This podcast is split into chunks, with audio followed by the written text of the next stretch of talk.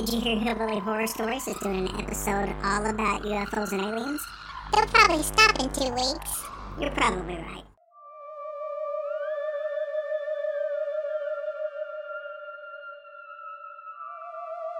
You are listening to HHS UF Only, a Hillbilly Horror Stories bonus episode. Hey guys, welcome to episode 11 of UF Only. Hey, everybody.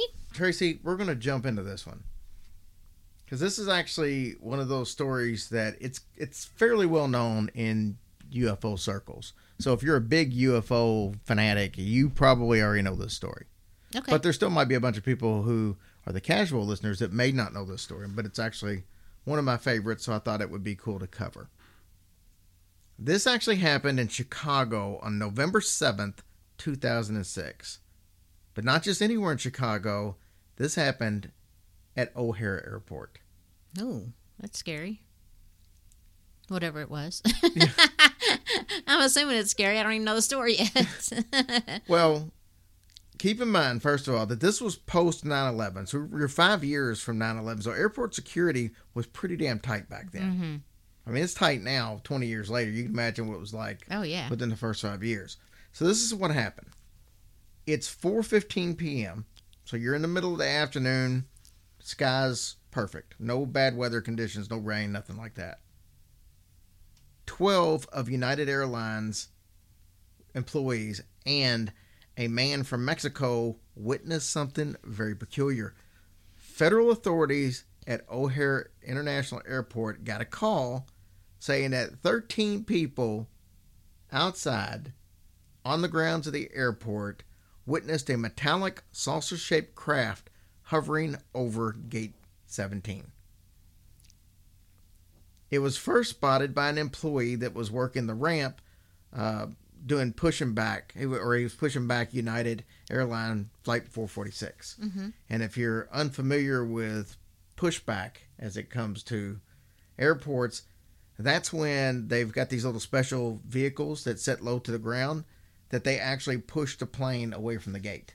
Oh. Because the, the planes could, they have an ability to be able to thrust and move forward and back. Right. But if they're too close to like buildings and stuff, they don't want that uh, blast can do damage. Oh, yeah, I'm sure. So they use these little cart type things to basically like a little tugboat except on land to pull these planes to and from so then they can use their own sources. So anyways, that's what the guy was doing. So this flight was getting ready to depart for Charlotte, North Carolina, and the employee sees the craft. He tells the crew of the flight of that plane that, hey, uh, you might want to check this out. There's this metallic looking thing. Am I seeing things or what? Well, the pilots, some airline management, some mechanics are now all looking at this object hovering in the sky over gate 17. The craft did not show up on radar and was not seen by anybody in air traffic control. that is crazy. Witnesses described the object as a completely silent craft, just hovering. Now, the variations of descriptions I've always found peculiar here. They say it's from 6 feet to 24 feet in diameter. That's a pretty big stretch. Mhm. So, depending on who was doing the talking, Mhm. now if it was me, I'm not good at measuring stuff. I'd probably be way off. on Oh, yeah. stuff. But that's what it was. They said that the color was gray. Several witnesses outside the airport. So those were just people, the 13 were people inside the airport on the grounds that saw it. But there were several witnesses outside the airport that also saw the craft. One of these witnesses described it as a disc shaped craft hovering over the airport. So, same thing on the outside as what people seen her on the inside. hmm This witness stated that it was definitely not clouds.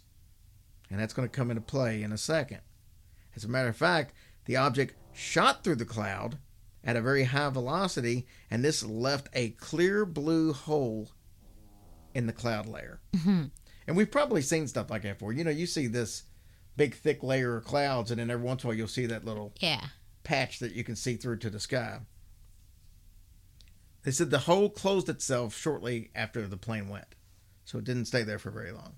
Now, there's a reporter from the Chicago Tribune, a gentleman by the name of Jon Hilkevitch. He said that the disc was visible for about five minutes, and it was seen by over a dozen people. I So mean, now- did anybody get pictures? I don't think so. 2006, there was camera phones and stuff, Right. but I don't think it was as popular. So there probably wouldn't as many camera phones back then as there were. Well, I was going to ask that, but I know. sounds stupid. You know that goes all the way back to the Demon House episode. just I know. Because I, 'cause I remember saying it was 1994, and you're like, it's a shame they didn't have cell phones back then. Anyway, both United Airlines and the Federal Aviation Administration, better known as the FAA, denied that they had any information on the O'H-, O'Hare sighting. So they don't have any. That was not the case, though. The Chicago Tribune filed a Freedom of Information Act, which gives them the right to ask for any information, and they have to turn it over when you file one of those Freedom of Information Act. The FAA then ordered an internal review of air traffic communication tapes.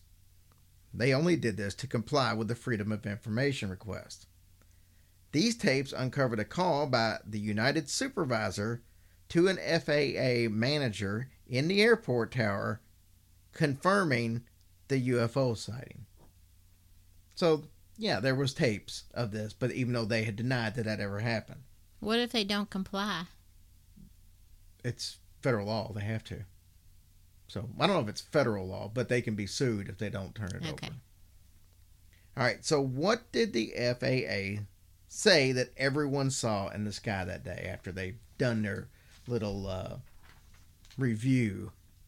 The FAA concluded that the sighting was caused by a quote unquote weather phenomenon.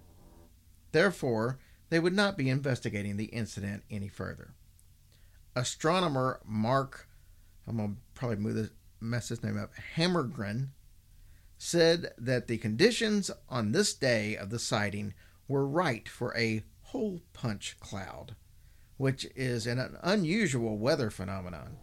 UFO investigators have argued that the FAA's refusal to look into the incident just contradicts the agency's mandate to in, uh, inspect and investigate any possible security breaches at American airports, such as seeing an object witnessed by over a dozen people from inside the airport.